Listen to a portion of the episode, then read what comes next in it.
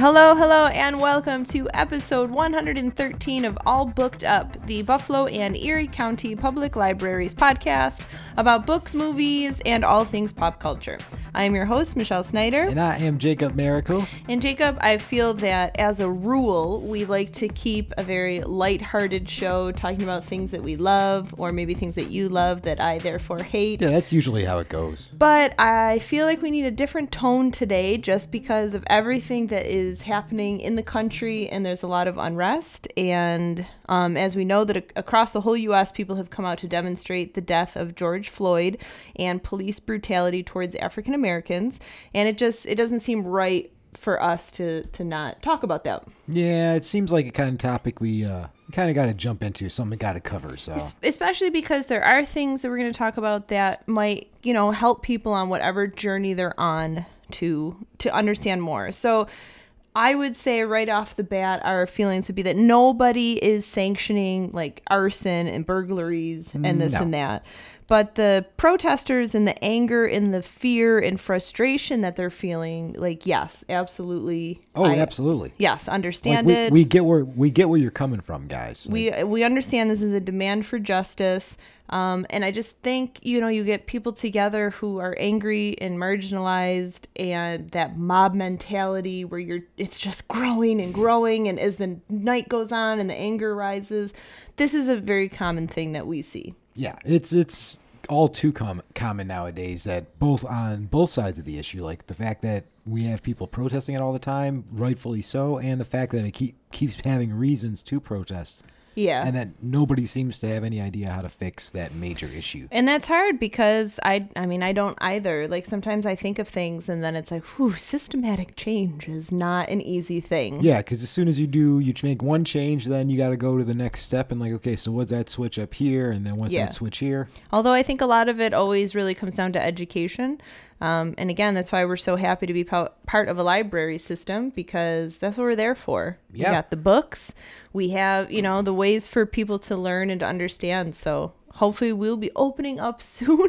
Well, as, And get as back of, in it. As of this episode, there's at certain libraries, there's the curbside pickup. So Yeah, which is great. So if you're listening to this and you want any of the things we end up talking about, you can actually call the library. And it has to be, you know how we usually share things? We can't do that right now. But Yeah. if the library has it in and it's one doing curbside pickup, you can go and get it. So it's pretty great. yeah, go pick up the Ken Follett books, man. You got the time.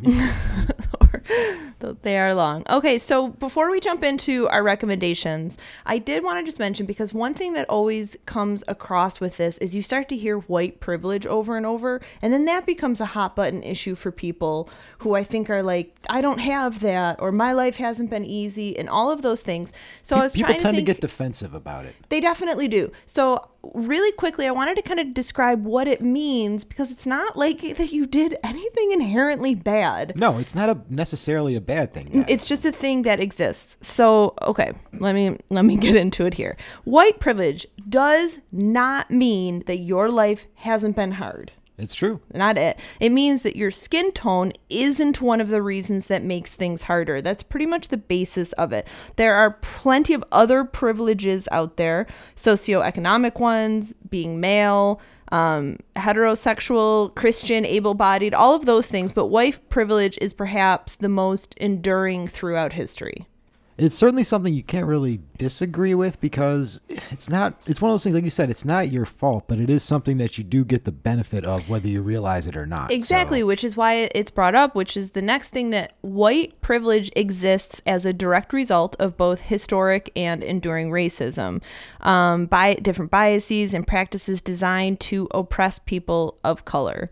So you have to just think, you know, I think of it as like a seesaw, and the the burden through history has, you know, It's one people is weighed heavier than our life that you know as a white person has had hardships but hasn't had like slavery segregation racism police brutality and things like that Right, and it's also part of it. It's the the bad apples idea. Like there's a couple. It's not the white privilege thing and the fact that people get mad and about you know the feeling that they don't have to deal with the same thing. It's again not your fault, and you're not necessarily racist yourself. You're probably not. Most most people are not, but it's those few that are that just become so Well, and like, it's a very systematic Yeah. sort of system at this point. But it is important to just acknowledge these things. It's just going to help you move forward in your understanding. Exactly. So, another part is that white privilege means that you actively benefit from the oppression of people of color, which, you know, takes a while to kind of accept, but you are the dominant representation on all media.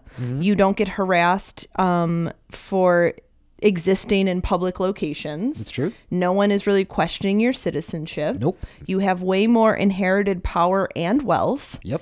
Um, people at work tend to look more like you. Yep. Uh, your actions aren't perceived as those of all your race, It's true. which is a huge thing for black people. It's like, oh, I heard this story once about a black person, and therefore that's it. That's how I view everyone. So, and that doesn't happen as much for white people. So, again, part of the privilege. And yeah, it's another. It's just also situations that they're not necessarily treated equally. It's like the the hoodie um argument where somebody's wearing a hoodie depending on their skin tone, people get pay attention to them more. Absolutely. So- and that that goes right into systematic racism, which exists at every level of society. So, for example, you have to look at the wealth gap. Ninety percent of the country's wealth is white owned, and Yeah. only twenty percent is person of color owned. Black students are three times more likely to be suspended. Um, black women are four times more likely to die in childbirth. I read a whole article about that. It's that doctors don't believe black women when they talk about um, pain that they're in. They're always thought to be exaggerating. You're like, what? Black graduates are two times more likely to be unemployed. Um, black Americans make up 40% of the prison population.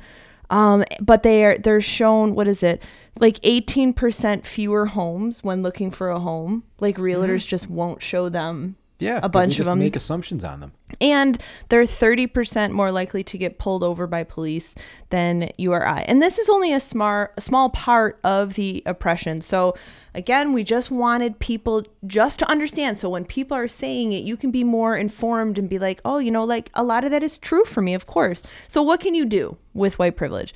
So the whole goal here is that you teach other white folks the barriers to success for people of color, like the things that you've just learned right now.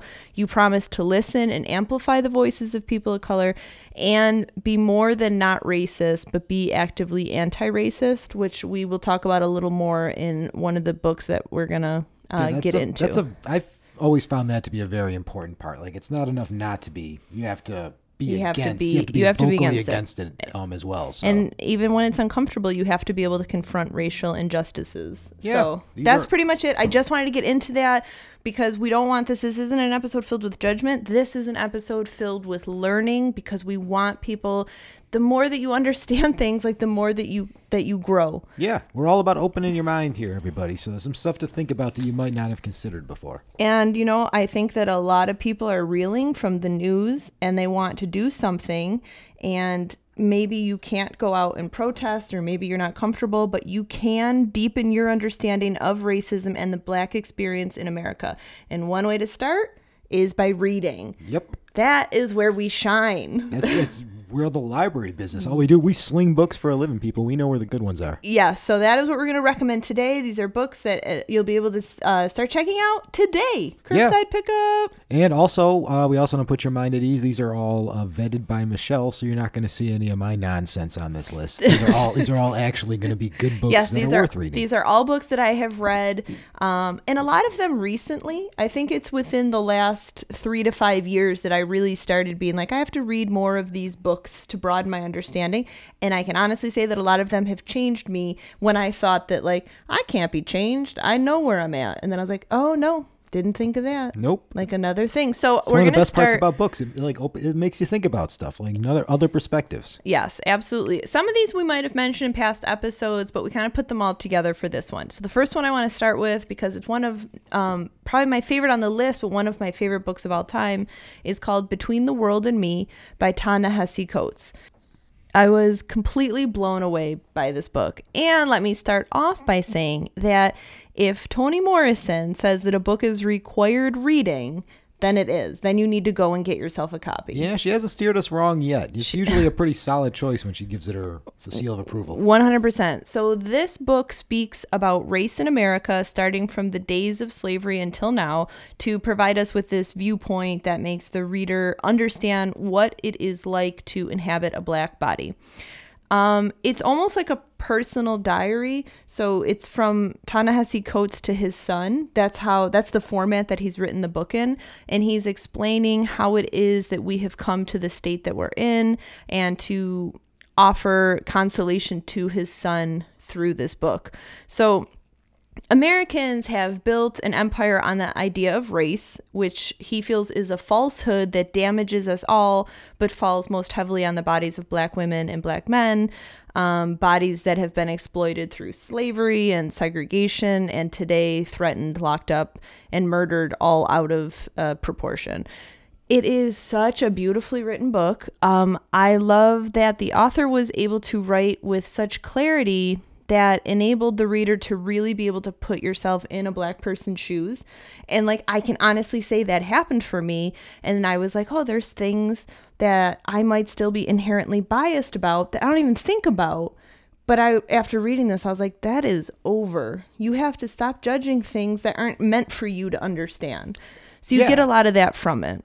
I mean, it's like you said, it's important that you get these other perspectives on situations. It's not the big things that everybody thinks about that are the basis of these misunderstandings. It's like the little everyday things that you don't even think about, like you mentioned. 100%. That are, that are like the really big issues that go and really affect people for the rest of their lives. And you know, I'll even bring up one of my own to be completely honest in this episode. So, a thing is, you know, in the mall across from the library, they have that sign like you have to pull up your pants. yes. And I'm always like, just pull up your pants. Like, I don't want to see like underwear. Like, that's a thing where I'm like, that is stupid. That looks stupid to me. I don't understand why you're doing it. But reading this book, not that that was even mentioned, but I was like, it doesn't matter if I don't understand it. It's culturally specific. People do specific things. That's how it looks, or that's, and that's, it's not meant for me. I don't need to understand it.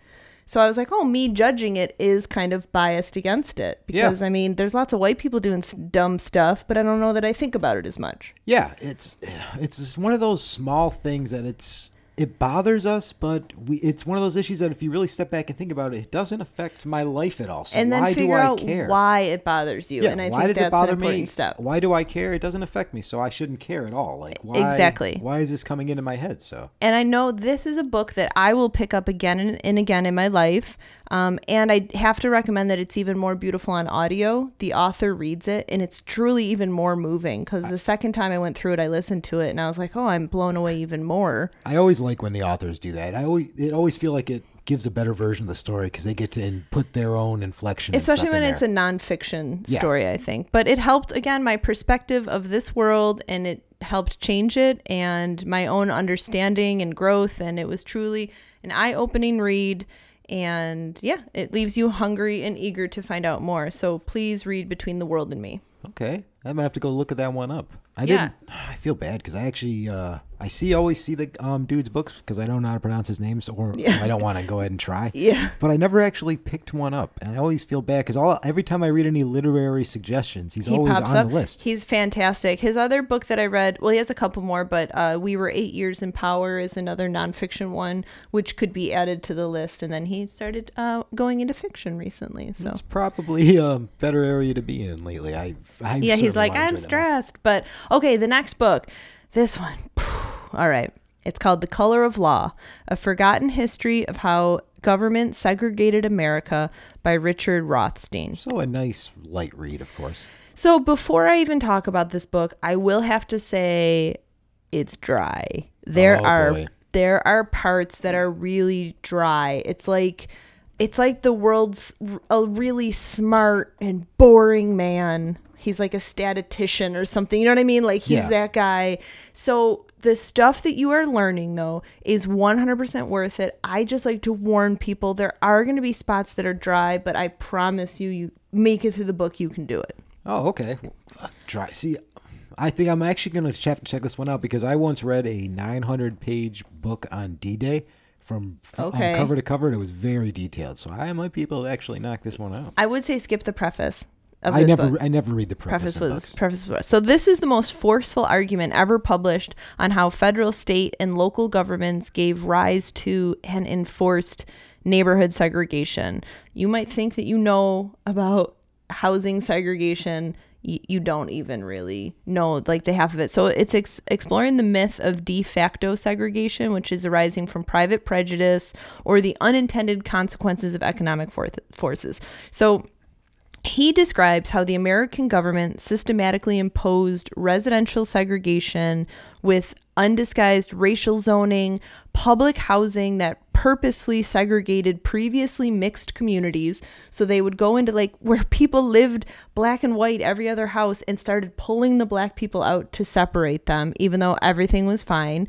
Um, subsidies for builders to create white only suburbs. Hmm. So they would get all this extra money so long as they agreed that they would never sell to black people. Tax exemptions for institutions that enforced segregation and support for violent resistance to African Americans in white neighborhoods was also like government supported. So this book is really indispensable and masterful and it like I said, it's meticulous research, explains some of the dryness, but showing how governments at all levels long employed racially discriminatory policies to deny black people the opportunity to live in the neighborhoods that had jobs, that had good schools, mm-hmm. that allowed any sort of upward mobility. So I could talk about this book forever, and I was constantly putting it down and going to Andrew and being like, "Oh my god!" and this, and this, and this, and I was like, honestly, reading this book, I'm like, I don't even know how Black people have made it this far. Like, the, it was really that stacked against them, and although I mean, these policies were clearly unconstitutional at the time, but they persisted through most of the 20th century. Well, yeah, it's an issue of sometimes once you get things into law or into practice, even like they're really hard to break because people just get so used to that situation. And Buffalo's another city that has been known in the past to be one of the most segregated cities in Buffalo the is country. in the book. Is it really? and That- it's not surprised at and all. it hurts it like hurts to read it for I- sure it's not going to paint, a pretty and like picture of Buffalo. um, I'll tell you that. Mm-hmm. stuff about the parks and how they were i mean so much of it but so like it was like 33, I'm sure, going Oh. right through. And like well they purposely did that. They would they like did, yeah. design highways just to go through black communities. And then black people couldn't get mortgages. So they had to go to these like you know shady people who are like i'll give you a mortgage at this crazy percentage. And then you could li- literally live in your house under this kind of mortgage. Let's say 10 years go by you miss a payment boom they take it back. Mm-hmm. Like it's gone. So a lot of black people didn't own houses. They couldn't pass that wealth down. Again i don't need to tell you. You can read it in the color of law excellent book Maybe- it'll just change your perspective no matter what Maybe take a drink of coffee or something before you start reading it. It's not a bedside read, I wouldn't say. it's not It's more like a four o'clock in the afternoon starter. That's actually very accurate. That's a good way to describe it. If you cuddle up with this before bed, you will be asleep the quickest you ever have until you get to the good stuff. Then you'll be like flipping through pages, like banging your head on the wall. But then, you know, I hate how off topic this is, but you know, I for I for a year I went to bed watching uh the movie Philadelphia. Like Oh. I just put it on like the VCR and I just fell it's asleep. a really watching depressing movie to fall asleep to. I did for like a whole year, man. Almost for every night. It was really uncomfortable. I don't know Not why I did sure, sure what that says about you, but Gr- okay. Great performances, though. Let me just say. sure. Right, let's get back on topic. Okay, the next book is by my boo. I love him so much. It would be The Fire Next Time by James Baldwin. Oh, I was gonna say I didn't write a book yet. I am such a huge James Baldwin fan. He was such an important person. And this book was a national bestseller when it came out in 1963 and totally galvanized the nation and gave passionate voice to the emerging civil rights movement. So it kind of starts um, with his early life in Harlem and is a disturbing examination of the consequences of racial injustice. And the book is an intensely personal and provocative document because so it consists of like his history but then it also it's like two letters and a short one is written to his nephew along with a longer one that's written to discuss his thoughts feelings about race religion and life. So it's it's similar to that um, Ta-Nehisi Coates thing where it's like addressed to someone directly in his family that's going to be growing up in this world. And he starts the letter by informing his nephew on how black people can be destroyed if they believe what some white people think about them So that was big for him of like you can't you aren't what people think of you. That's very important for a lot of people to understand. You do don't have to accept the roles that people impose upon you. 100%. You do not have to do that. And he discusses a hidden message he feels in the country telling black people to settle for um, mediocrity rather than striving for excellence. And he believes that black people need to know their history and where they came from so that there will be no limits to where they can go. It's a really short book. You could probably read it in an afternoon and then you Okay. can move on to any of his books and then just start going on YouTube and looking at his debates. This man can speak like no other. I, I've actually watched a couple of his debates because I haven't read too many of his books, but I have seen his debates and they're very thought provoking when you're watching them. Totally. And I'm always like, oh, to be able to speak that eloquently, like off the top of your head, is a dream of mine. And I cannot do that at all. I would get so tongue tied, and especially when you're like, your heart's pounding and you're frustrated and you really want to get this stuff out. I feel like that's where I'm the worst. And then you're just like, you're stupid. Yeah, pe- like, people start stammering. They start getting really flustered and exactly. force it. It's it's more important that you come across very calm, cool, collected. which was him all the way and he knew that too Mm-hmm. he's like i can't be an angry yelling black man i'm just gonna tell it like it is so Yeah, first one to yell loses the argument. That's how it always goes. know him best for go tell it on the mountain that's probably I his feel like most that's his yeah his most. i mean that one's picked up in schools but the fire next time i think is his best one Okay. Okay, the next one. Um, I highly recommend a book called Tears We Cannot Stop A Sermon to White America by Michael Eric Dyson. He is very profound, and also, I actually posted um, a couple years ago when I read this book on Instagram, and him and I actually ended up starting like a private conversation about it. So I was Oh. like, "Well, you're amazing." Well, that's pretty cool. Um, and it's it involves like as the country grapples with racist division at a level not seen since the 1960s, because that's where we're at. Um, his voice kind of soars above the rest with conviction and compassion, and the book is a provocative and deeply personal call for change. So what Dyson is arguing in the book is that if we are to make real racial progress, we must face difficult truths about being, you know, including being honest about how black grievance has been ignored, dismissed, or discounted. Mm-hmm. It has been downplayed a lot. You still hear it to this day where people are just like, "Well, what abouts?" You get a lot of what abouts the Yes. thrown around these days. And another thing is that, you know, it acknowledges that you don't know what you don't know. Yeah, Like, th- that's very important. That's why we're reading. But that doesn't excuse willful ignorance. And so at this point, you need to be trying to find out more and to understand more. And that is why it is so important for people who have not experienced or witnessed what people of color have been experiencing. This book kind of explains um, what to do and what not to do in order to be a strong ally in a way that you can easily digest and understand. Yeah, and like you just said, the things you don't know, you don't know. There's no, if you don't, you can't empathize with something unless you've actually seen it or have had it explained to you. Otherwise, it's just a completely foreign and alien topic. So it's not again, it's not your fault if you don't think about something or if you haven't experienced it, but like you said, it's not. It is your fault if you hear about these issues and, just you not. just act like they're not a thing, or you ignore them, or you downplay them Yes. or just like not acknowledging things that are right before your face. It's one of the things that frustrates me the most about some people who make arguments about this scenario. Which It's is like, big now. so- We're all in our own little bubbles and we only talk to people that feel the same way as us. And that's a huge problem then because then you're like, I don't know how to listen to someone else and maybe change my opinion. Like, yeah, and immediately everybody just goes angry at the drop of a hat, or Yeah. especially when they start losing arguments on topics, people immediately start making personal attacks. It's just it's not the way that you learn. Everybody, it's Yeah. the way you avoid learning. Really, Okay, so I have a bunch more, but probably going to have to limit it. But the next one, very important book, is called The New Jim Crow Mass Incarceration in the Age of Color Blindness by Michelle Alexander. So, what this book does is it directly challenges the notion that the election of Barack Obama signaled like a new era of color blindness because that like didn't happen. But she has like, there's a lot of candor and legal, legal scholarship and she argues that we've not ended the racial caste system in America, we've merely redesigned it. And what that is, is by targeting black men through the war on drugs and decimating communities of color, the U.S. criminal justice system functions as a contemporary system of racial control. And it's relegated millions of people to a permanent second class status even as it formally adheres to the principle of colorblindness. So basically, here's how we explain that, everybody.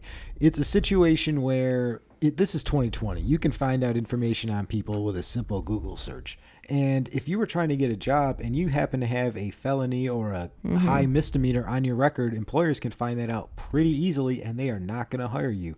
And the any even some of these a lot of these felonies or misdemeanors, they're on a um, things that aren't really that big a deal. They're non-violent. A lot of them are Especially when they did the three strikes. Or- and then it's like, oh, you stole three things? Like you're going Yeah. to jail for 25 years. Like, or it's what? even it even gets to be like a 45 year old who did something stupid when he was like 17 18 years old is still being held responsible like it's Exactly. the this same person, has repented not- and changed. It's not the same it's human not being. the same it's not fair but it's a reality of our current modern world right now And this book is so well researched and informative and compelling. And here here's a part that stuck with me probably the most is that this is a quote from it is that arguably the most important parallel between mass incarceration and Jim Crow is that both have served to define the meaning and significance of race in America. A primary function of any racial caste system is to define the meaning of race during its time. Mm-hmm. So slavery defined what it meant to be black. Mm-hmm. You were a slave. And Jim Crow defined what it meant to be black, which was a second class citizen. And now today mass incarceration defines what it means to be black. It's and it's that black men especially or I was going to say black people, especially black men are criminals. Criminals. That's what it means to be black today in America. So we've just kind of continued this caste system throughout time. And the argument in this book, you're like, oh, yep. Yeah, you're just pointing out facts here. Like I can Yeah. see it. criminal thug like just words people use that they act like they don't mean what they mean but we know exactly what they are used to describe kind yeah, of situation because And- people view, and you know, it's been on the news for a long time. And when we were young, it was like how disproportionately black crime was on the news versus white crime. So it really just kind of added to this new view that we see black people with, and which leads to police being in the communities more, which leads to police brutality, which leads to mean, these like protests happening right now. I mean, at the very basis, everybody, these are these are literally plot lines from Law and Order episodes from the mid '90s, and they are still issues today. I mean, that, that what does that tell you? This is like 25 years later. You could make the same. it tells me that Law and Order has known all along. Yeah, they're, if you want to know what's the real truth, go watch some. Uh, go hit that little bell. Uh, all right. So I'm never gonna get through all these, Nah. but this one I have to talk about because it's fascinating because it is a graphic novel, Which I'm a fan of. which would be March Volume One, Two, and Three by John Lewis. Have you read those? I have actually. They're very good. They're so good, and so In case you didn't know, he was at these marches. Everybody, so he this sure is a was. first-hand account. And Congressman John Lewis, I mean, American icon, and one of the just the key figures of the civil rights movement, and had such a commitment to justice and nonviolence, and that took him from an Alabama sharecroppers farm to the Hall of Congress. And you know, from a segregated schoolroom to being the um, first African American president gave him the Medal of Freedom. So the March books are a vivid firsthand account of his lifelong struggle for civil and human rights, meditating in the modern age um, since the days of Jim Crow and segregation. And quickly like the first book so that covers his childhood and early years in the movement. It's largely told to us as flashbacks Sure. with young uh, constituents visiting his office in the morning of president obama's inauguration and then he's kind of flashing back. We learn about emmett till and brown versus board of education and the effect that these had on him. Martin luther king jr's in there rosa parks. Um, it's fascinating. And then you get to book two and you're like there's more? Yeah. like he did more? And that begins with efforts to integrate movie theaters in nashville. John lewis goes on to become a freedom rider and discussion discusses like that experience um, and how it took up like a significant portion of the book about the freedom riders. Um, what else? And then the third book i'm trying to think it begins with the church bombing oh, remember yeah, that that was terrible Uh, with the five little girls, right? yeah, that's how book two ended. Book three um, starts with that. And then the focus of this book is squarely on the right to vote as voter registration of African Americans is aggressively blocked in the South. This might be the greatest human rights story out there. And it's done as a comic. Yeah, and everybody, like Casey don't know, John Lewis, kind of a big deal in American history, guys. This guy saw some of the most important events in history from the front lines of them. So. And I, I felt reading this that looking back over my subsequent 40 years of life, it is remarkable how little I learned about the civil rights movement in high school and college. yeah, you maybe learned about it This in grade school with like glossed over. when the teacher was hungover and just kind of wanted to play like a slideshow or something. Like or here's a video, but the trilogy definitely expanded my knowledge. It gave me a much needed education in these events. It will do the same for you, and it's a little not I don't want to say lighter, but looking at the pictures is definitely an easier way to take in such a serious matter, I feel. Yeah, visuals always help increase a story, in my opinion, and it always helps in this kind of scenario. You can imagine stuff all you want, but you really can't imagine it if uh, without. You Yeah. can't. You can't imagine it without actually getting an aid to see how bad it really was. So. 100%. So now I'm just going to name a couple titles before I end with one more because we are out of time. But I am currently reading about halfway through a book right now called Freedom is a Constant Struggle Ferguson, Palestine, and the Foundations of a Movement. It's by Angela Davis, who I love because she is like an amazing political activist, scholar, author, and speaker. I saw her speak last year. Oh, did you? Yes, she the best. She is still the best. Oh, just but read this book and then get active because that is what it makes you want to do. I want to recommend that book that just became a movie called Just Mercy: A Story of hmm. Justice and Redemption by Bryan Stevenson. And the, and the movie's pretty good too. I will. Oh, you saw that. it? I did see the movie actually. Oh, Michael, that's Michael B. excellent. Jordan flick, man. It's pretty pretty solid movie. So you know, like he is a Bryan Stevenson was a young lawyer when he founded the Equal Justice Initiative, which is a legal practice where he's trying to defend the most desperate and in need and the poor and the wrongfully condemned. And he goes into some of the cases, like his first case where a young man was sentenced to die for a murder that he definitely didn't commit. And after reading the book, you really get an understanding about how courts and juries can get it wrong. And but again, can't get into the book. You should definitely read it. Another one would be the short and tragic life of Robert Peace, a Okay. brilliant young man who left Newark for the Ivy League by Jeff Hobbs. So Jeff Hobbs was roommates at Yale University with Robert Peace, Okay. who grew up in like crime ridden streets of Newark. His father's in jail. His mother earns less than $15,000 a year, but he's really smart and he studied. He got into Yale. And I think a lot of people then think, like, you did it, you're out. But it's really fascinating about how he had to carry with him the difficult dual nature of his existence, like trying to fit in at Yale and then going home on breaks, and kind of covers so much of the enduring conflicts in America, like race, class, drugs, community imprisonment, and on and on and on. So it's a heartbreaking but revelatory story. Talk about a culture shock there. Let me tell you. Yeah, and like sometimes he does things and you get really mad at him. But then I'm like, again, I'm like, I did not grow up in your community. Like, I Yeah. can't judge things that I don't understand. Yeah. It's not my place to. So then the last one I'll recommend is called How to Be an Anti-Racist by Ibram X. Kendi. Nailed it. Ibram's not too hard. So at its core, what it talks about is that racism is a powerful system that creates false hierarchies of human value.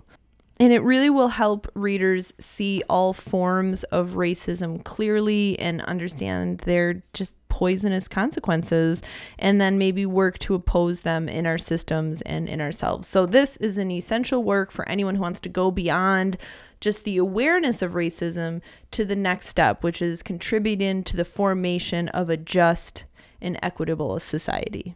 Yeah, it's. I mean, what else can you say? Really, just D- that's just it. I mean, it's it's eye opening even for those of us who consider ourselves to be enlightened, Yeah, like I have. But you know, there's just like an attempt to spark a movement towards anti-racism, and it's important that you read it, especially right now. yeah, it's more than topical at this point. So it's definitely Yeah. something worth checking out, everybody. All right, so I think we gave him some some good titles and some ways to move forward. Yes, so, indeed. good sir, why don't you plug us up? And remember, everybody, everything you hear on All Booked Up is going to be available at one or multiple of our 37 branches all across Erie County. Uh, you can't come in now, but check our website at www.buffalolib.org and see which ones are doing curbside pickup, as we mentioned earlier. Uh, call ahead, get something picked up, get a new movie, new book. You know where to go. Expand your mind. Also, follow us on Twitter at All Booked Up Pod. We always reply there, and unless it's a GIF, it's gonna you could tell the difference. If there's a GIF, it's me. If it's an actual thoughtful, intellectual conversation, You piece, it's haven't probably from posted any Michelle. in a while, so Yeah, I kind of lost the password, and I, I felt too ashamed to ask. there it is. That makes perfect sense. So instead of ending with facts, because I was looking up some facts on the issue, Pretty dark. it is some dark stuff. So instead, I'm going to end it with my favorite boo, James Baldwin, and some of his quotes that I love. How All does right. that sound to you? Sounds good to me.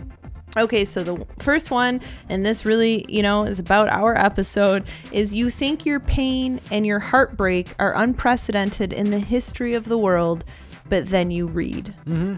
And then, you know, that's really it in creating empathy and understanding something. Exactly. He knew.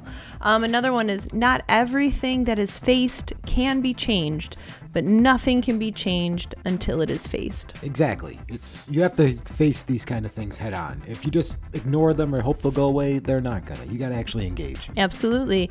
Um, you have to decide who you are and force the world to deal deal with you, not with its idea of you. Yeah. And we talked about that earlier, and that's a big one too. Be your own person. You know who you are. Um, people who treat other people as less than human must not be surprised when the bread that they have cast on the waters comes floating back to them poisoned. Oh yeah, pretty much, man. You get what you give. That's how that. It's exactly how that works. You set up new radicals like had it right. this. They know what's going on. Yep. Oh god. New radicals, come on. and the last one is there are so many ways of being despicable. It quite makes one's head spin. But the way to be really despicable is to be contemptuous of other people's pain. So this is a time for you you don't have to fully understand, but you have to open your heart and try to understand what is around you and better yourself. Yeah. So like, think about things, people. Pick up some books. Don't don't let this thing keep going, everybody. We want to make this world a better place. We got to work ahead towards Yeah, it. it's so- our time. We're here now. Let's fix it. Yeah, we only get one chance. Let's start, Jacob. Let's get out and get going. So, right. all right. Thank you so much for listening, and we will catch you next time. Bye.